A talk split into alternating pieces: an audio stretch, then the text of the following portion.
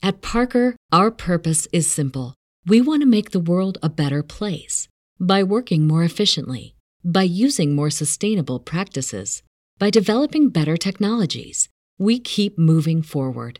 With each new idea, innovation, and partnership, we're one step closer to fulfilling our purpose every single day. To find out more, visit parker.com/purpose. Parker, engineering your success. Hello and welcome back to the Running Pod. This is the second podcast within seven days. Uh, still no guest, but I don't know. There's, we'll see what happens. There's a lot of athletics to talk about, so hopefully this remains a consistent thing where we're doing more than one podcast a week, or more than one po- more than one podcast in a month, which is something we were doing for quite some time. I feel I feel from like June or May to August there was probably like four podcasts and half of them were brand deals. So yeah, hopefully we're back in the podcast swing of things. Uh, there's lots of athletics to talk about, and I feel like every single event like this moving forward we'll talk about. So I'm not sure what we're going to do from September to November when there's no many, there's not many races. Obviously there's cross races and stuff, but we'll have to wait and see what happens. But for the time being, this is what we're going to be doing. Hopefully having a guest a week. Uh, organising one with Ben Crawford at the minute, and then a few other people. So we'll see what happens with them. But yeah, welcome back, Josh. I am sorry for the listeners because I know we get a lot of messages saying they don't like Josh, but we're gonna have to put with him for now. So, how are you doing today? Show yourselves and DM me then. Don't DM Trackstra. Um, I'm good, Matt. I'm good. How are you? Thanks uh, yeah, for the lovely. Thanks for the lovely words you said in the intro about me again, as usual. It's so kind. No, not, they're not my words. They're, I'm just saying what other people just, have been saying. Oh, the words of the fans. I'm a. I do apologise. Uh, I'm good. I'm all right. I'm all right. I absolutely love the pre-classic, which we're going to talk about in a bit. And I, I'm, I can not remember if I've said this on the podcast already, but I'm in the full swing of triathlon training at the moment, so I'm absolutely shattered. And but loving triathlon. I'm in the tri- I've got the triathlon bug. I have seen the triathlon results yesterday, but I'm not. I can't say outside of the Olympics, I'm not really that much interested in anything else other than athletics. So, so big up, big up to Alex Yee, who came third overall in the full triathlon World Series. So he didn't podium in the World Champ final, which was obviously the weekend in Canada, but he did come third overall throughout the whole World Triathlon Series. So, which when you think about some of the the athletes in that competition, that is a massive achievement. So, well done, Alex. Yeah, Blummenfelt won. The same guy won the Olympics, yeah. won the world. In his, With his, little through tri suit and his Asics shoes and his Norwegian. Norway just taken over. Um, yeah. So we're going to talk about the pre-classic and the results, and we're also going to talk about the next Diamond League, which is Lausanne. But before that, something I want to briefly bring up is the Craig Engels retirement. Not rumours or not speculation, because he said he doesn't know what's happening, depending on what happens with his contract. And if you go and listen to the Citius Mag podcast, it's like a post race interview. So it's not a proper podcast, it's like nine minutes long. But they interview Craig um, and he talks about, say, like, he doesn't know what's happening with contract negotiations. So he needs to wait and see if he gets lowballed, basically not getting the money he thinks he deserves then he doesn't see the point in carrying on running professionally, which I can kind of agree with, especially since he's going back to college and he has ambitions for other things, like apparently a Portaloo business. But I don't know. We'll see what happens. I don't want Craig money to, to retire. Be made in that, by the way. Yeah, but it's a bit saturated, don't you think? Don't you think it's a bit saturated? Yeah, yeah. That's sort of a gross pun, but yeah, I agree. um, oh man, I obviously disappointed to hear that news because he's unique in the athletics world as a character. There's no doubt about that. And I am convinced that people enjoy watching the sport because of Craig Engels. But quite understandably, you know, as a professional athlete, he said, I think his words were, I don't just want to be the guy with the mullet and the, you know, that sort of thing. He wants to be remembered for for bigger things. And you know, if that isn't necessarily going to happen because of sponsorship or because of you know other things that are happening, including other people's performances, then I can I can understand the decision why you'd want to go and do something else. But here's my question: So he came fourth in the US, which is essentially a continent. Well, let's be honest, obviously there's Canada and North America as well. But say if you came fourth in Europe, fourth in Africa, you know what I mean? It's it's not like he's he's not making finals. And he also made the World Championship final in 2019. So he missed out in Tokyo by one spot. And the person who came third never ended up racing in Tokyo.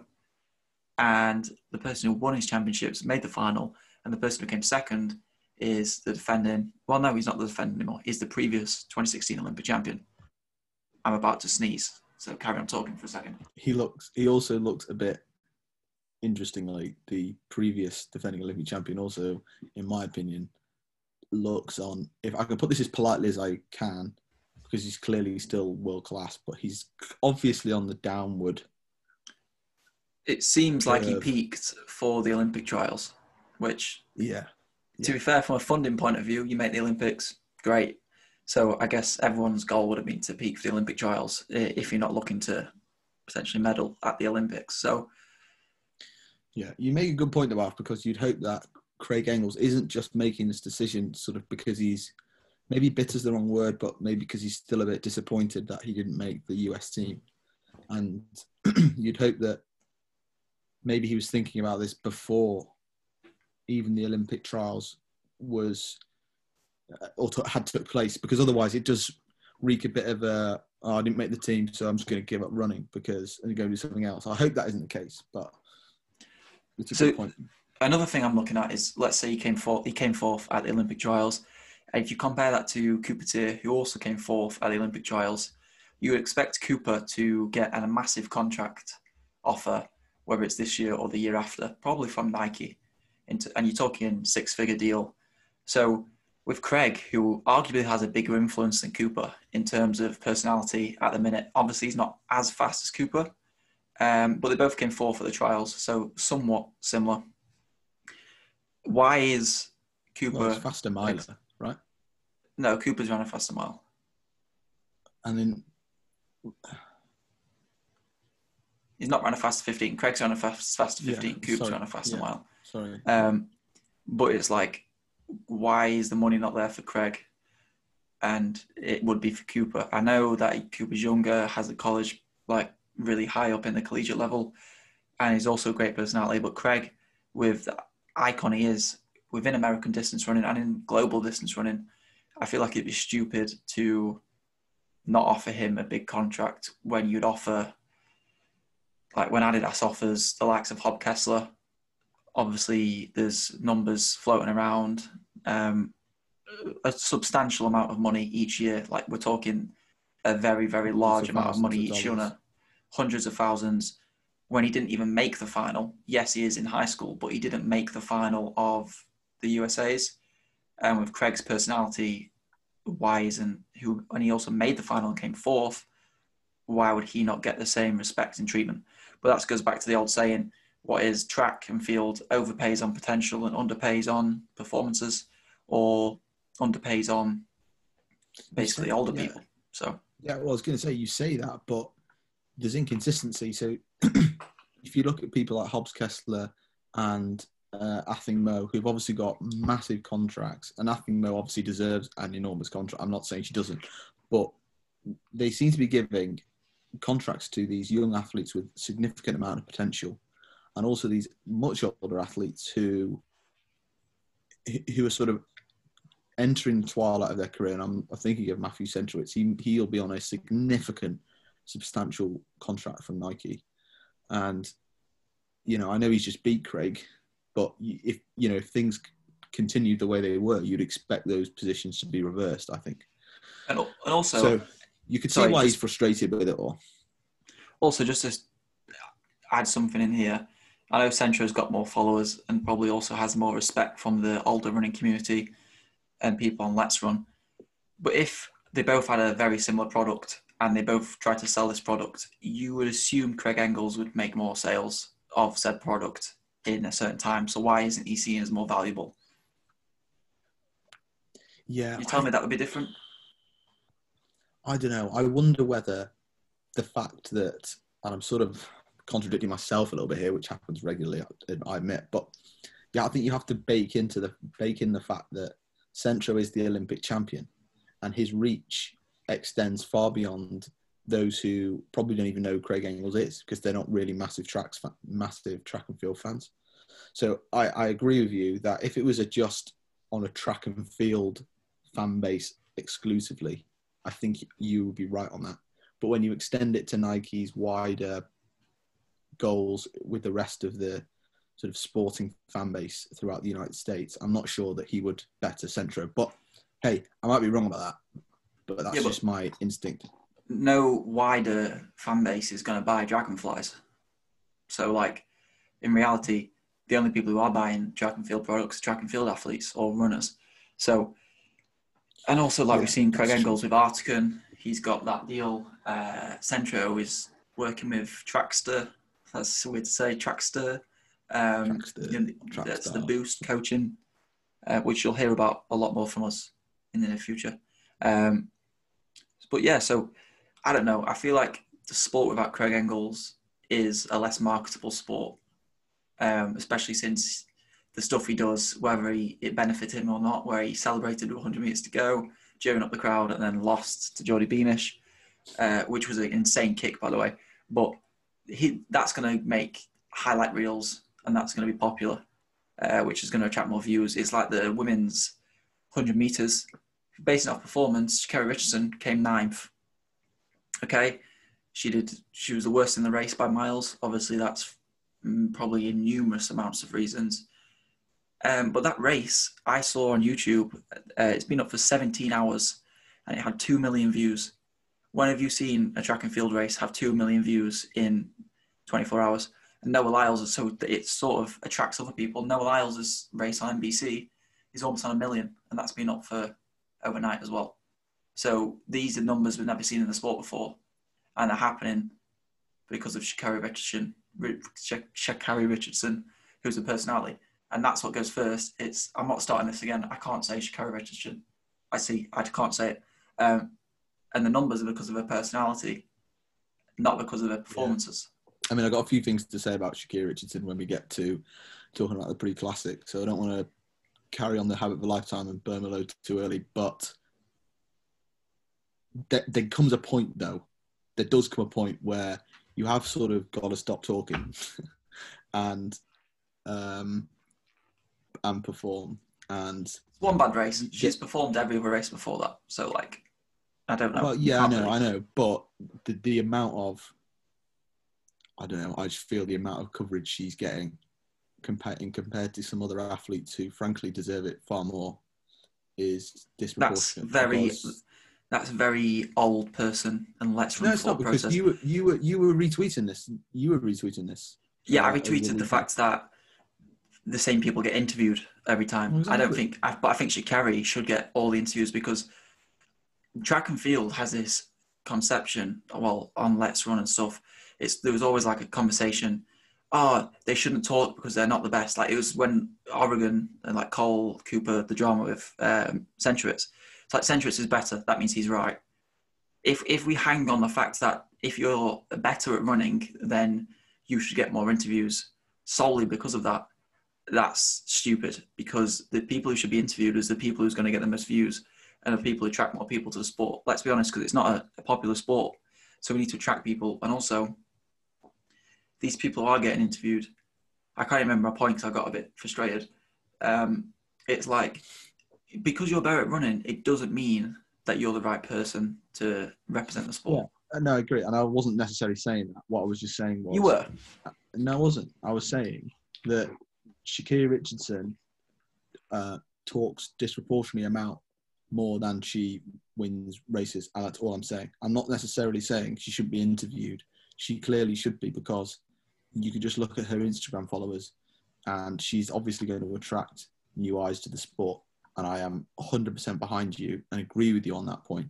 However, I just think there are occasions where, particularly over the weekend at the pre classic, when I'm not sure the winners of the race, bearing in mind somebody just won run 10.54, arguably the fastest time in history. Um, I'm not sure they are getting paid the due respect because we seem to be beholden to these other individuals in the sport who, look, I agree, are amazing characters, and let's promote them and and big them up. And when I say amazing I'm sort of only talking about Shakira Richardson right now. I'm not talking about anyone else. Um, we just need to be careful because there's a balance, I think, that we can strike, and I'm not. I'm quite sure we've got it. Yeah, but also the pre-classic is in America, and the streaming was American. I have That's on my Dropbox right now. I have downloadable interviews from Yeah. Elaine Thompson and Shakira Richardson and Shericka Jackson and Shelly Ann Fraser Pryce. I could all share them because in the post-race interview. By the way, if anyone doesn't know this, because we have media access, we get all the interviews in a Dropbox that we can share freely. And there's it's the most interviews ever I've ever seen. There's probably like forty. Yeah. Uh, so we're hopefully trying to distribute them. photos we got this time. Yeah. So so like I'm hopefully trying to distribute them. Obviously we did the Craig Engels one, but like Elaine Thompson was interviewed. Um, Shakira, uh, Shelley Ann Fraser Pryce was interviewed. I don't think actually I don't think Shakira Richardson was interviewed by the Diamond League after this race in the portal. She was just interviewed by American news broadcasters. Well, I think, and I, I don't mean this disrespectfully, but I think she was disappointed in her race and sort of went off You to, have to have a think about.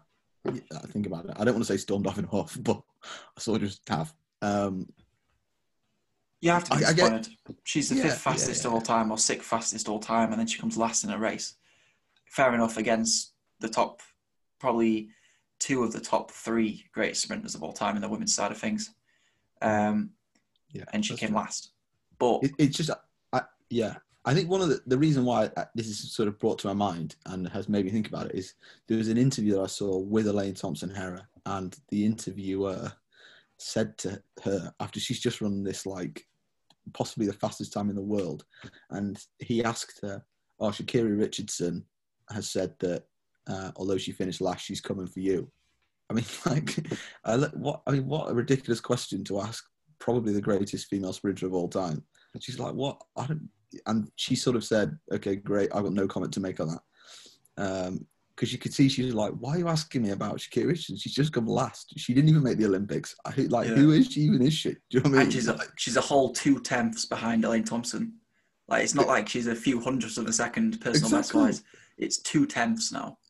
she's and that's, not even fit enough. To, I don't. No one is really fit enough to lace Elaine Thompson Herah's boots right now, but definitely not Shakira Richardson in terms of her performance. It's actually quite funny that because she, um, Elaine Thompson is definitely the greatest of all time female sprinter. And you never know, Shakira Richardson, she's young, she's 21, 22. Um, but she'll progress and you never know, she might challenge the world record in the future. Who knows? It wouldn't surprise you, would it? Really? and also, I, last I don't want to talk about Shakira Richardson forever, but I think she she's entitled to talk all she wants. Like she's only lost, she's had one bad race. Other than that, she has been unbeatable. Obviously, domestically, she's not really raced that much. She jogged in Gateshead and didn't win, but um, Apparently, so you well, she did. But like at the end of the day, talk all she Jogged. wants. That's great. But I think she can talk all that until she starts saying consistently, "Oh yeah, I'm going to beat Elaine," and then gets battered. Then then you can't really say you're going to beat her. You can talk as much as you want about how you're going to run a faster time or run a personal best. But if you're in a race against the goat, you can't just be like, "I'm going to beat him." It's like me racing Kipchoge and be, "I'm going to beat Kipchoge." Joe, Kipchoge, yeah. Last thing on this, FloTrack did a podcast, and they said, "I love how much hate the FloTrack podcast is getting in terms of Gordon, anyway, because he's just clueless." Um, I might go on they there a- and, and rack up the hate even more. Then they they did, well, they live streamed the podcast, so I want to find out how to get on it. And mm-hmm. yeah, that's good. but they did a they did a topic of would a would have Elaine Thompson ran as quick without Shakira Richardson in the race, and their verdict was Gordon's verdict was no, she wouldn't have run as quick. And one of the comments, the most liked comment was, no, the question is, what about if Elaine Thompson had someone faster than Shakira Richardson on the inside lane because they were next to each other? If Elaine Thompson had a 10-7 person next to her, she might have run the world record. Well, exactly. If there was no one to race Shelley against. Fra- exactly, if Shelley Ann Fraser Pryce and Shericka uh, Jackson. Richardson had, had had swapped lanes, uh, then you're right. She could have ran sub 10, 10, 10.5. So, I mean, that just goes, and this is sort of g- g- goes to the heart of my point. Is just, you know, she's a great character. I love her. I hope she gets better, and I hope she starts running consistently on sub 10.7. But right now, there's a woman who is absolutely bossing the world, and maybe she's not getting as much credit, respect as she's due. But hey, also, I wonder what would have happened to Shakira Richardson if she was in lane two, not next to a lane, because she probably gave up mentally as soon as the lane that's got away. point. And she, because let's be honest, she still should be in at least 10-8 shape. If she was in 10-7 at the US trials, and then you'd think trained through the whole Olympics and trained well, she's still a 10-7 runner. So you, you'd think she'd still be able to run at least 10-7. So Yeah. maybe she just gave up because Elaine Thompson was just moving away, go- going to run the fastest time ever. It is, it should be the world record. Um, so anyway, it's like imagine being next to Usain Bolt and just seeing him streak away. It can't be very good performance. Yeah, I think I'd be giving up pretty quick myself if I was in that position. Um, but hey, we so we talked about Shakira Richardson. We've also jumped from Craig Engels to the pre-classic. So I think we should stick with the pre-classic now, and uh, but we can talk about a different race. Um, and I think it could be a, a good place to move from one goat in Elaine Thompson Herah to another goat in Faith Kipyegon, who I know she's not run the world record. That belongs to Tirunesh Dibaba. But I mean, it has there ever been a better female 1500 meter runner in all of all time? I don't think so. Um, she's ran another meeting record, 353.23. She's just phenomenal. She would, she should break the world record because from hearing other athletes, the wind wasn't ideal for distance events. So you'd assume um, that she will break the world record at some point next year because she is she's not young. She's not exceptionally young, but she's still got quite a few years left in the sport. So I think the world record will be broken, and then she'll undoubtedly, undoubtedly, I can't speak today. She will be the greatest 1500 runner of all time, undisputed. Like arguably, right now, Dibaba and her. But as soon as she breaks the world record, it's not even a question. Uh, dominant race. What do you think? Sorry, yeah, go on. Laura Muir looked tired. Came last. Don't think she cares. I wouldn't care if I got Olympic silver medal and then come last in the next race. Oh. Um, Did you know, by the way, Laura Muir uh, also does Muller, Muller yogurt adverts? yeah, so does yeah. She dressed Well, up as one of those old-fashioned princesses, doesn't she? Oh yeah, I didn't know that. So I was on the I was on the I was in the gym this morning and there was Laura Muir on the TV doing a Muirlicious. I was like, Was she blinking a lot? I don't know why. Because in her notice interviews, after post-race interviews, she blinks so much. Um, I didn't notice that. just something I always Um, notice. But I was like, yeah, go go for it, girl. Muller Mullerlicious adverts, Olympic silver medalist, completed life. So you're right, she doesn't care. Because Muller will be paying her a small fortune for that, Next up, no. I'm moving away from the 1500s on the women's side. Shall we touch on the women's two mile while we're here? I've got so many messages about how testosterone levels need to be changed, etc. Um, because I can't remember her name, and I feel very bad for not saying this, but in the women's two mile, it was one of the fastest times of all time, and the athlete who did it has originally been banned from racing the 800 meters and the 1500 meters. So it has to be anything over 15, I think, because of testosterone levels. And she's gone and won, ran one of the fastest times ever and easily beaten the 5,000 meter world record holder, Ingi Dai. Questions? So What do we think? this is such difficult. Um, it's such a difficult subject, and my understanding is they do research into this about the impact of testosterone at various distances, don't they?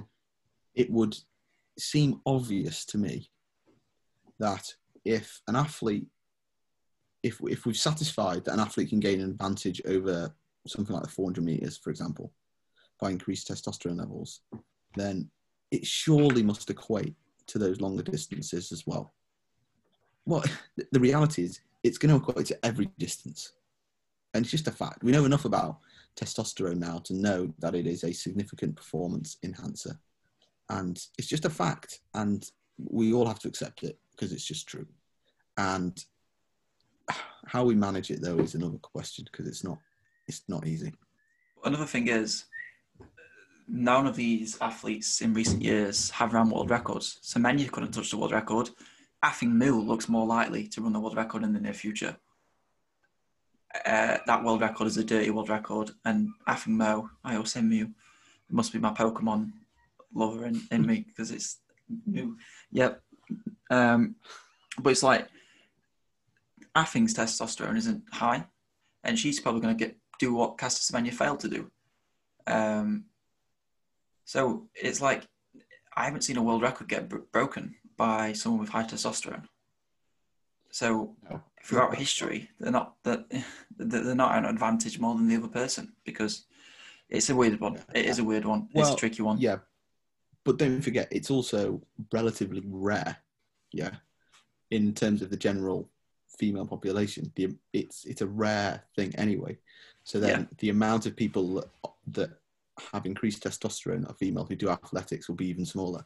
So the the pool of athletes you get you're getting from are ridiculously small. So that's not necessarily a surprise that there are more female athletes who don't have this te- these testosterone levels who are more likely to run faster.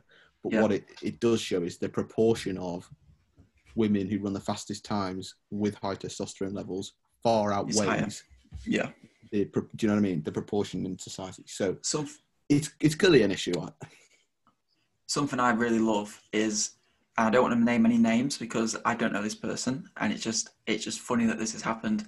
Someone complained after the Rio Olympics that they said it was unfair that they missed out on higher places in the Olympics due to Caster Semenya being of and Caster Semenya won in 157.23. That wouldn't have got you a medal in this Olympics. Yeah. So really, the answer is just run faster. Like 157, you wouldn't have medaled in this this year's Olympics, and all those athletes don't have high testosterone. So don't make excuses saying it's unfair. You just need to run faster than 157, uh, and that's what many athletes did in this this 800.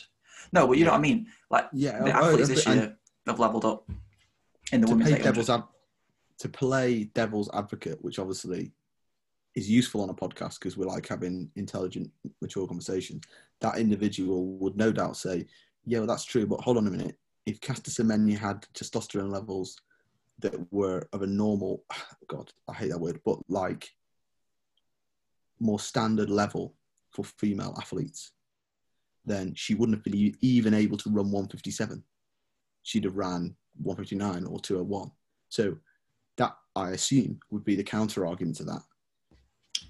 But you know, If Eliud Kipchoge didn't have as good body physique, well, exactly. as as long legs, as good levers. If I had longer legs, if I had more red blood cells, I'd run faster as well. But like, exactly, exactly. And it's so it's very difficult. And but but you do have to. There has to be a line at some point to draw between to ensure fair competition. So you know, I mean, where do you how far do you go with it? Testosterone's relatively easy to measure. We understand the performance benefits of testosterone, so it, it is a relatively easy one to pick out to draw the lines on.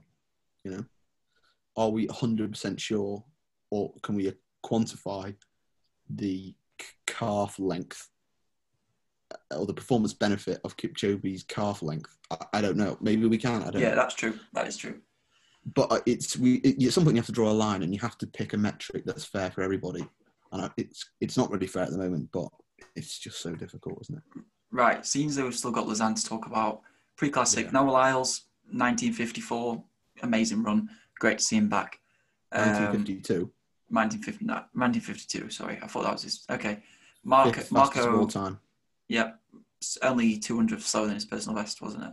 Marco Yes. Arop winning the men's 800 meters, beating two of the Olympic, well, beating the gold and silver medalists at the Olympics.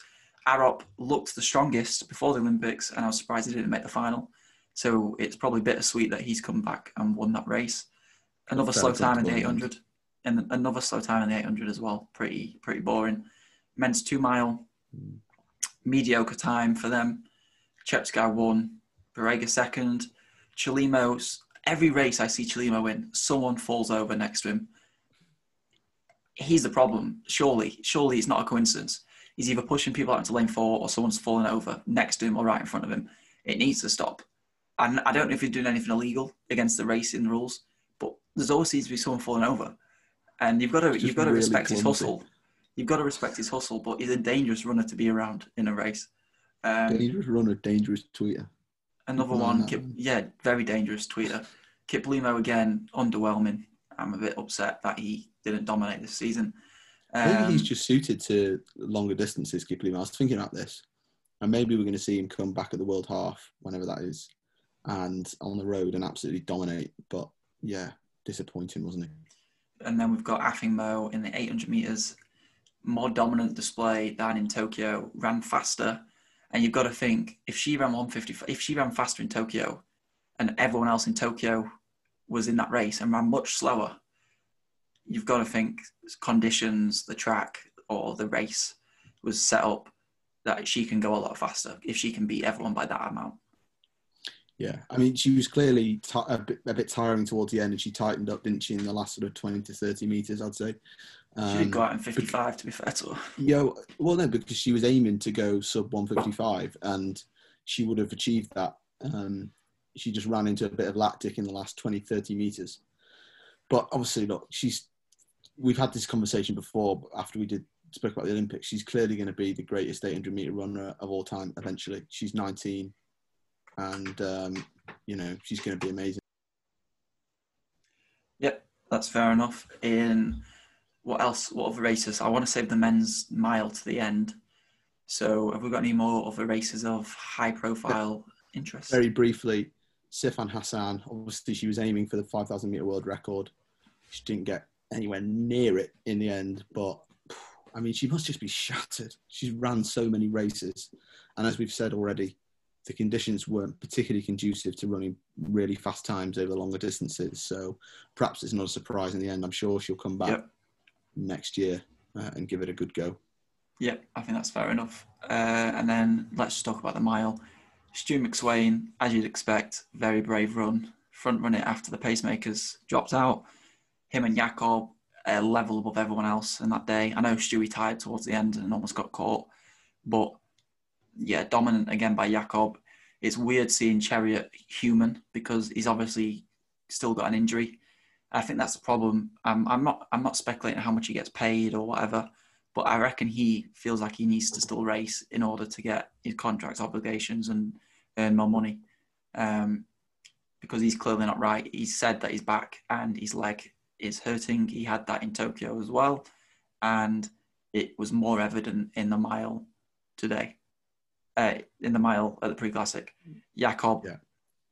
looked very, very easy. Looked very in control. Looked very comfortable. I'm a little underwhelmed with his 347 because I know he can run much faster than 347. But I mean, a 347 is still what one of the fastest times ever in reality. Oh yeah, yeah. Well, Uh, it was the fastest. Bear in mind, Stewie ran 348 a couple of months ago, and it was the fastest mile for seven years by anyone anywhere. And uh, Jakob's just run a full second quicker than Stewie ran a few months ago. So it's got to be one of the fastest times ever. And we don't know what the conditions were like, but I don't know. It, it's almost like the 1500 meters at the Olympics. It looks like Jakob's got another two years to go in. When he comes into that final hundred, he doesn't look tired. he doesn't look tired at the end. It's like I don't understand why he doesn't run faster, but maybe he just Yes. hides it really well. So Jakob's time is the ninth fastest ever, and he jogs by the looks of things. Yeah. European record is 346.32 by Steve Cram, and obviously the world record is by Hicham El Guerrouj. And in front of him, it's pretty much the same ath- athletes who are in front of him in the 1500. You've got Hicham El Guerrouj, you've got Mos- Morceli uh, and Ngeny, and everyone else, Alan Webb, another Moroccan, I can't pronounce that name. Um, I can't pronounce that name either. And then Daniel Komen as well, 346. So Jakob I'm expecting a world record in the mile more sooner than the record in the 1500. If he attempts it, obviously there's a lot less mile races. I think he can get the record in both. I think he can get the record in both next year. We'll runs, yeah, yeah. I mean, well, he, if he runs, if he runs the 1500 in Monaco next year, you'd have to look at that, assuming he's not already broke it. You'd have to look at it and think that could be one where he's thinking that's my world record in the 15. I don't think it'll be a mile race, will there, in Monaco? But another issue though is the problem with what we've actually got in the next four years is people want to peak for the major championships, and we've got Olympics this year, World Championships, World Championships, Olympics, World Championships. So why is there two World Championships back to back? Because we're having this year's World Championships next year, and we're having 2023's World Championships still in 2023, and then we're having 2024's Olympics, and then we're having 2025's World Championships. So really, he's he's wanting to peak for the major championships. Yeah. So is he is he going to try and peak for Monaco? I know it's quite close, but do you really want to go all out blazing and run as fast as you can in Monaco if you've got to win global medals in no. within that month? No, but you'd have to think though, perhaps, um, given that the World Championships next year is in Eugene at Hayward Field, we know Hayward Field's a fast track. Maybe, therefore, he's he's looking to run a 1500 meter world record at the World Champs. I think it's less likely because I just can't see anyone who's going to in a major championship who's going to race him at that pace because I think he needs. I don't think he's, Jakob's the type of runner who's going to front run in a major Full fitness Cheruiyot. Full fitness Cheruiyot will race him at world record pace. Yeah. Yeah. Okay. Char- Cheruiyot could run world record I'll pace what... for ninety percent of the race. Yeah, we'll have to see how his fitness goes then. Um, but that's that's perhaps what we've got to hope for because I, I think Stewie is is great. I don't think Stewie's going to get much quicker than 347, 348. Um, if he's in a faster race, I think he could run 346, 345, just be purely because he doesn't have to take it. Honestly, yeah, he's a 328 guy. Stu Stewie's a 328 guy at best at the minute. I'd say uh, if he was in the perfect race, 328. I reckon. Yeah, I'm sort of jumping between a mile and the 1500, but yeah, I yeah I. It's like I Josh Kerr's a 327 guy. He hasn't run it, but uh, looking at stats, um, I always look at the running running statistician.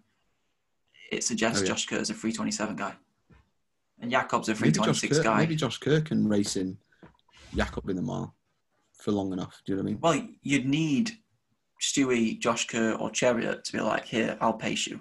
But then also they they might want to go for the world record as well. Obviously, it's a bit out of reach for Josh Kerr and, and Stewie, but I think Cheruiyot's got his eyes eyes on the world record when he's at full fitness. Because we're forgetting yeah. Cheruiyot front runs and runs 150s first, like 150 first 800 meters consistently. Well, he's run 140. He's run 143 for 800 as well, isn't he, Cheruiyot or something mad? Yeah. So he's quick.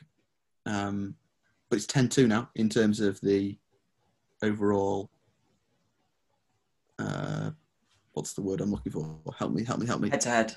It head will be it will be 10-10 before we know it. So, yeah. Yeah. Lausanne, Lausanne predictions now. Let's talk about Lausanne. Lausanne. Let's quickly? talk about lasagna.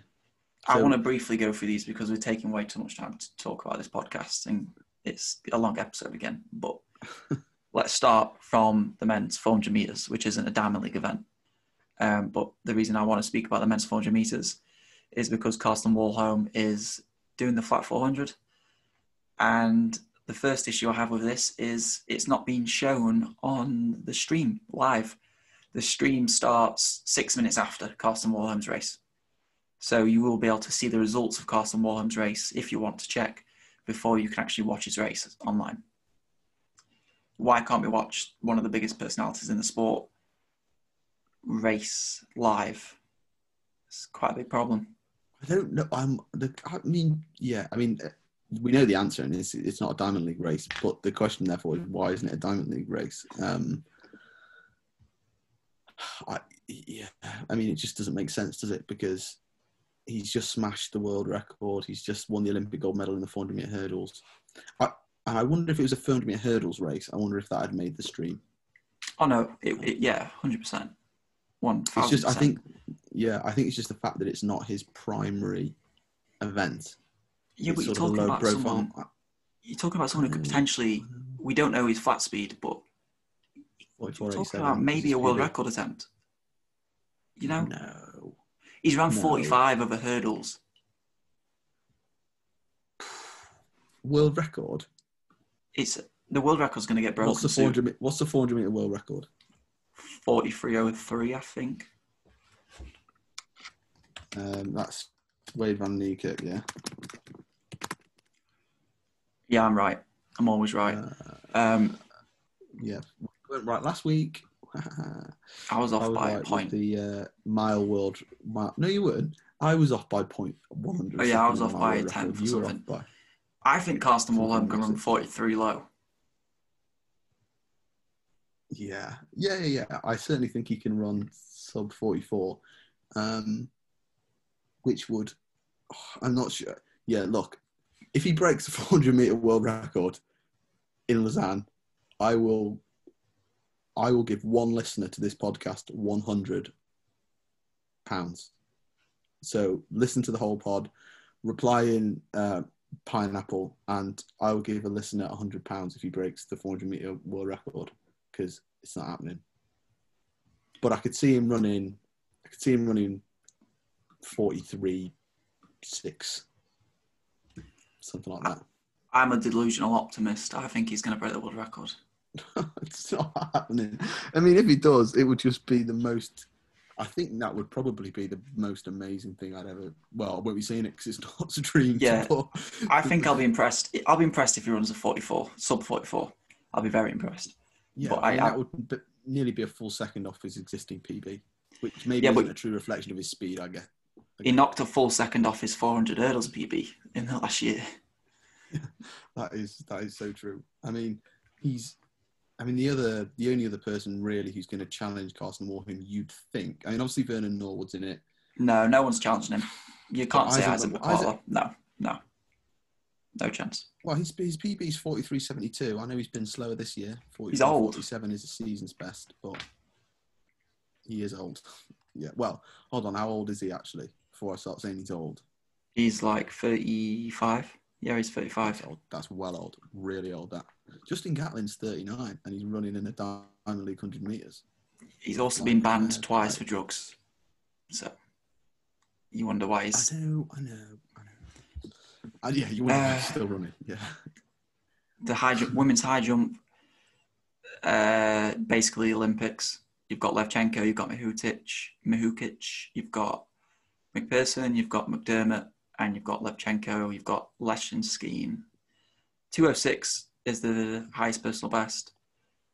If we can get near 206 again, then she'll be attempting the world record. Like if if she wins in 204, she'll go up to the world record height of 210, 211, 29, something like that. Um, High twos. High twos. Tens. Uh, men's 800 let's go through it peter bol disappointed in the olympic final i thought he was going to medal and he didn't other than that we've got clayton murphy fergus rotich Korir race, that final. patryk dobek so we've got the three olympic medalists in this race um, as well as Marco Arop, who run Hayward. Basically, this is the Olympic final without Amos. That's what it is. I mean, you'd have to say Marco Arop's the favourite, just how comfortable he kicked past the other the other lads in at the pre-classic. But the 800 is such an absolute mess at the moment in the men's side in terms of, excuse me, the paces they're running. I wouldn't know where to start with that. It wouldn't It's surprise me. For strange. example, it wouldn't it wouldn't surprise me if Clayton Murphy won it. The way, honestly, just the way it's turned out. Yeah, because Korir won the Olympics and then came third at pre-classic. His personal best is one forty two oh five. It's ridiculous. Crazy, and they're, they're all running 144 highs, 145s in these big races. It doesn't really make sense. Um, Next up, final three long jump women. Can't be bothered to talk about that. I'm not talking about any final threes because it's the stupidest thing on the planet. I mean, that Um, was it. Just it, it illustrated it for me when Ryan Crouser and uh, Kovacs and Romani went into the shot put final. I think it was the pre-classic. All of Ryan Crouser's five throws had been longer than anybody else. No one generally every single throw he'd thrown was massively on everyone else, and he still might have lost. I mean, obviously, it was a pretty much a foregone conclusion because he's so dominant. But say he just slipped on the doing his turn, he would have lost. It's an absolute shambles. But, Yep. uh, It's stupid. opinion. The final three is not attractive to watch. No one's watching it just to see the final three. I'd rather watch everyone just jump as far as they can and then get the the prize money for jumping the furthest, which uh, the women's 1500 meters is next. And in this, we have many people have seen on the circuit with Linden Hall. Uh, that's about it. The- Kate Snowden, Jerry Key, Chanel really Price. difficult name to say as the fastest PB. Unfortunately. We Do you want to attempt that? name? Do you want to attempt that name? Gebrizabaher, Throwani Gebrizabaher. I think that's Let's go with that. Let's go Let's with go that. with that. Three fifty six twenty eight. Yeah, it's a it's a, an average field compared to the some of the ones we've seen recently. In a women's No 50. Olympic medalists is in that. So at this point, who cares? Who cares? Um, the men's 110 meter hurdles. To be honest, right after that under 20 French guy ran 1272, which is obviously slightly lower hurdles, but he's just going to dominate in next year. Like when he moves up age groups, gets to the higher hurdles, it might take him a year or two to adjust. He's going to batter everyone. So I don't particularly care. yeah Grant Holloway can't like well he just disappointed in the Olympics like he was he was pretty much a safe bet everyone thought and then he uh, it didn't go particularly well for him uh, Rojas is in the triple jump. So we're probably going to see another world record from her because her 1567 was par from was far from optimum. Her skip was three meters, which that's right yeah is something I'd do as a skip. So, like, yeah, she can she can jump 16, I reckon, in the triple jump, which is one of the most impressive world records ever, surely. it's got to be hasn't it it's got to be yeah she's so dominant in that event um, Another world record attempt. Are you ready for this? The women's 100 meters. Elaine Thompson, Shelly-Ann Fraser-Pryce, Shericka Jackson, all in the same race. Daryll Neita is in this for GB as well. She obviously got into the Olympic final. Um, and then also Kambundji, who won the women's 200 meters at pre-classic. She's in it as well.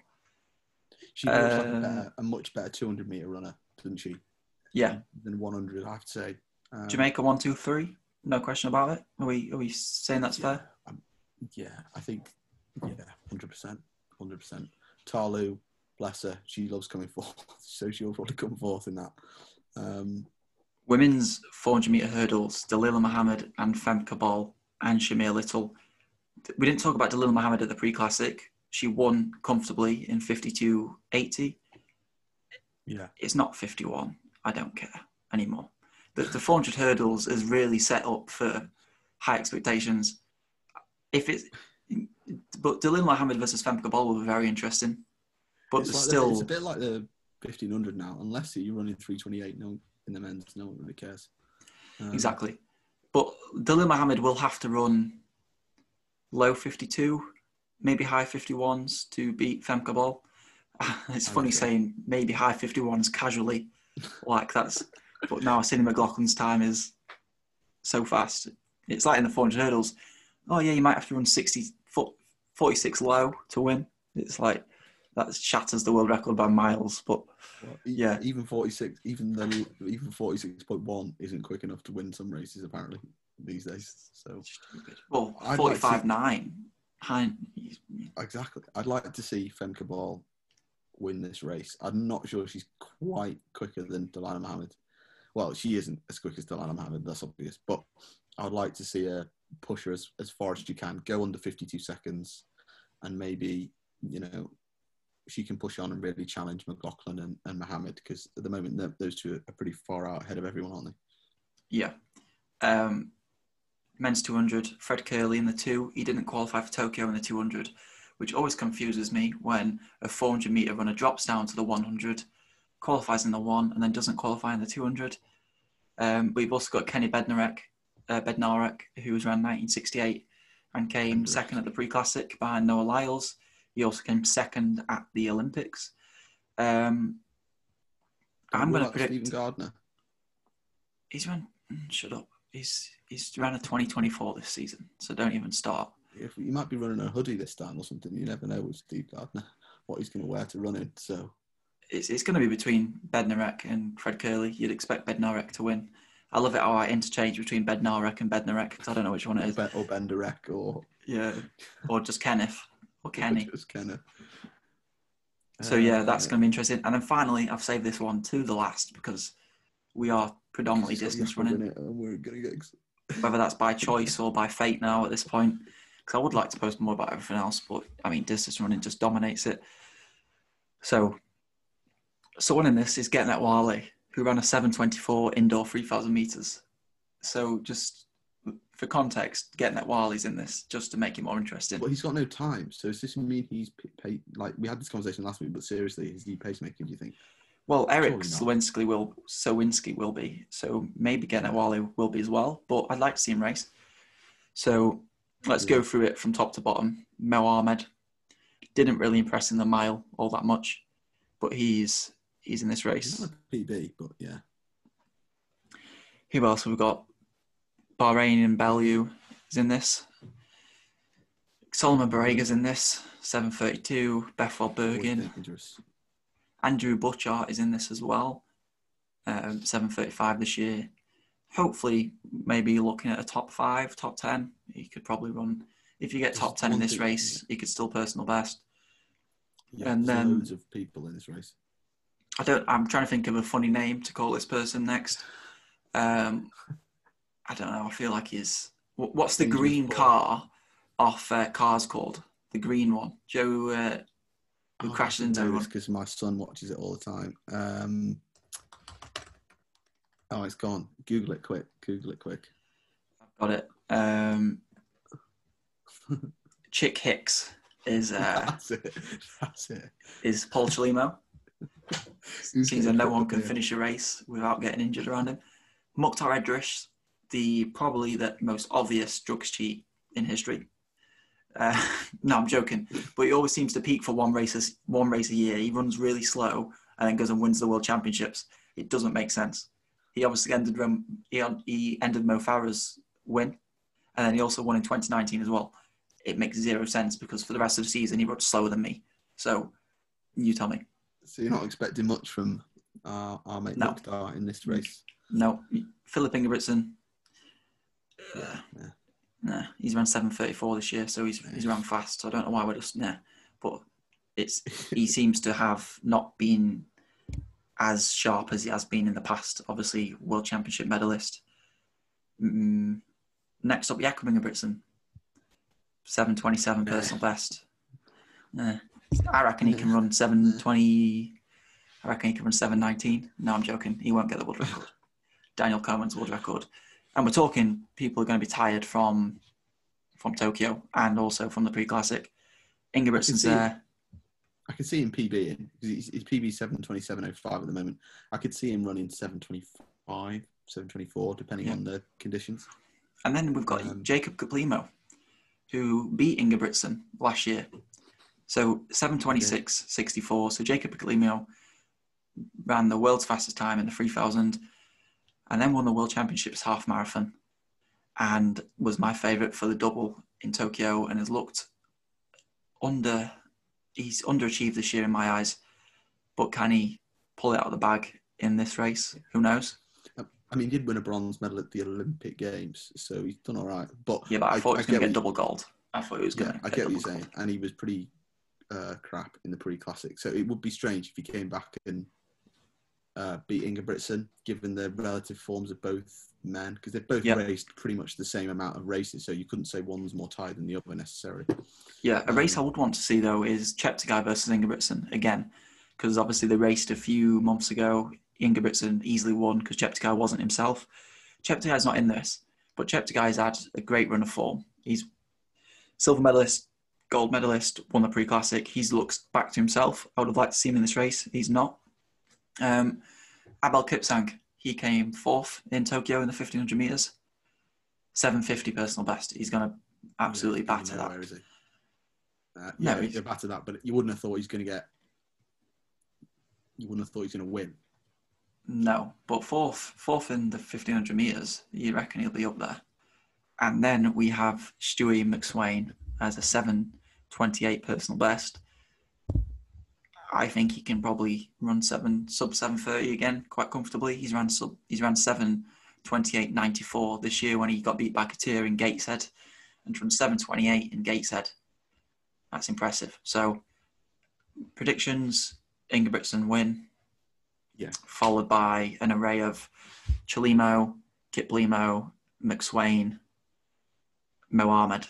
I reckon. Come on, let's let's um let's put our money where not our money where our mouth is, but let's just uh, actually pick a win. Uh, let's pick a top three. I'm going to go Jakob, Selemon Barega, Stewart McSweyn. One, two, three. What are you saying? I'm going to go Jakob, Mohamed, Oh, that's Chelimo. Tripper, Ch- Chuck Hicks, or whatever we're calling him. Are you? What's uh, do you just say? Tripper? Mohamed? Tripper. No, you said Mohammed. Yeah, but do you just say that's niche? I think over 3,000, given the, some of the other runners in this field, his PB 740 49. He came second at the I know- Olympics. I know he hasn't run a 3,000 meters this season. Um, I know, but the- not over 3,000 meters he didn't. Over 5,000, he got second. Yeah, I know. I, I know that. You didn't know that, did you? You didn't, Yeah, because you. I did It's know not a that. niche I did know that, but Selemon Barega won gold in 10,000. Yeah, and but probably Mohamed beat medalled in the fi- Barega. Probably would have med- medaled in the 5,000. He didn't run the 5,000, Selemon No, I, I meant I meant to say Paul Chelimo beat Barega in the 5,000 in um in the in the two mile. No, he didn't. Paul Chelimo didn't beat Barega in the two mile. Mm. No, no, he didn't.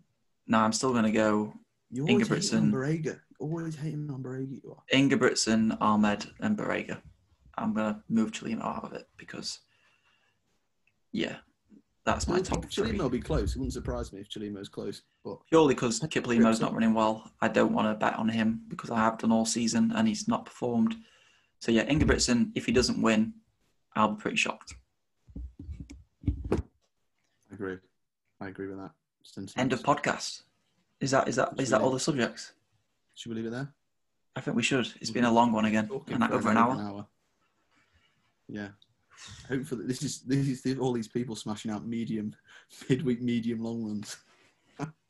The podcast will get better as well. Like these are awful. We always interrupting each other, or I'm I'm always interrupting you. You're always coming out with really shocking bad takes and predictions. Um, Soon, Yeah. because now COVID's calmed down, we might be able to do some of these rather than over Zoom. We might be able to do them in the same place, and that will cut down the amount of interruptions because it's not easy over But I really hope not. Um, yeah, so stay tuned. We'll probably have a podcast with Ben Crawford and friends. I just want to say and friends because I'm not sure which friends will be featured. I know that we've got the options of quite a few different ones, so we'll see which ones come on the podcast. Other than that, what else have we got on? Um, few YouTube videos coming out soon in terms of Coros Pace 2 Kipchoge edition, AfterShokz, and also the I want to get the name right. iShot 360. Is that is that the right InstaShot? InstaShot, InstaShot 360 Go to. That's my favorite product as well. So I don't know why I'm missing the name, but yeah, I've got a new camera. It's by far the greatest camera I've ever used in my life for filming content. Absolutely dwarfs GoPro. Like it makes GoPro look like a, shocking, shocking camera. So yeah, stay tuned for that because I will be doing a review on every single one of them, and also filming all my videos with that in the near future. got quite What a else few have we got? reviews coming out recently uh, in you know coming out soon because we've been well when i say we i've really been i have been very busy sorting out lots of brand deals and partnerships for for alf to get free stuff Yeah, you're essentially the writer, and I'm going to say you're the writer And and you're PA. um, the CRM person. what's a crm mean CRM means customer customer, Customer relationship relations model, I think. Or hey, don't give CRM definition. such a grandiose title i'm basically your personal assistant i was signing contracts on your behalf yesterday for a brand They were. I can't That's illegal. yet. You can't. You can't sign contracts on my behalf. It will I be can, my I can, signature. I can, I can, I can. Be PP. Can you? Be PP'd. Is that Yeah. is that a rule? Fair enough. That's like I'll check with a lawyer. Yeah, it's allowed. Um, I we've got new Saysky kit coming as well this week. So it's a great week for videos, or great month for videos. Sorry, um, and also, ooh, I'm not actually I'm not going to speak about them yet because they haven't arrived. So I don't want to give them free press because not that anyone's listening to this far into the podcast, so it wouldn't be very much free What press. are you But talking about? Can you mouth it? What what what are you talking about? Uh, you definitely whispered that too loud. Your camera definitely picked that up. That's funny. Uh, yeah, exactly. So lots of cool reviews and and stuff coming out. And also got the- do a- go on. I was just gonna say I'm gonna write a written Lausanne preview over the next 24 hours as well. If you got bored, turned off, and re-listened to the podcast and couldn't remember what we we're talking about, it'll all be written down. and also and also my sister just walked in, into my room this this exit of a podcast is awful um also i've got the rankings of the british uk athletes which we're going to start going through as well so make sure you check out our instagram and stuff like that and yeah I'm going to leave it there because we carry on this podcast for about five minutes after it should have ended or well probably an hour after it should have ended because it probably shouldn't exist but yeah um thanks for watching don't give us an honest review on iTunes because it'll probably be a one star. So wait a few more weeks before you give us a review if you haven't already. Yeah, give us a dishonest review. No, you can't say that. Five. That's definitely illegal. Um, but yeah, a- any last words? Any last words? Top tips? Should we end podcast in a certain way moving forward? I feel like we need to get music uh, Yeah, for like an yeah, yeah, intro We have and spoken also about this. We're gonna have an intro and an outro. and get like an outro where we like maybe like a top tip of the day or breaking news or favorite story. So go on, let's let's set it in stone now. First thing that comes to your head, what shall we say like as like the last closing thought of the podcast? Run your recovery, run slow. No, no, I meant Oh, what what should be the consistent theme? It, it should be a top tip, or should it be the favorite part of the podcast we've spoken about, or should it be yeah. Oh, I see. It should be yeah. Sorry, it should be a summary of the best thing we spoke, or summary of the best bit of news, or the most interesting topic we've spoken about. So, in this instance, probably Sha'Carri Richardson, for example. Okay? I'm going to say Craig Engels' retirement because that means most to me at my heart. So yeah. Uh, thank you very much for listening. I've got nothing else to say. Let's And Let's I'm going to end it there then, because we can hear us waffle for hours. And yeah, you're welcome. By the way, if you had like 100 meters left of your run or a k left of your run, and you've just listened to this last few minutes of the podcast when you thought it was over, and you're like, oh no, I've got to run without any sound for the last bit. You're welcome. This is why we did it because so you could get through the last bit. So yeah, you're welcome. out there in the And- house thinking they've still not stopped talking. yeah, I know. I need to. I need to go. I need to get my stretching done and my food and stuff. Yeah. Goodbye. Um, goodbye.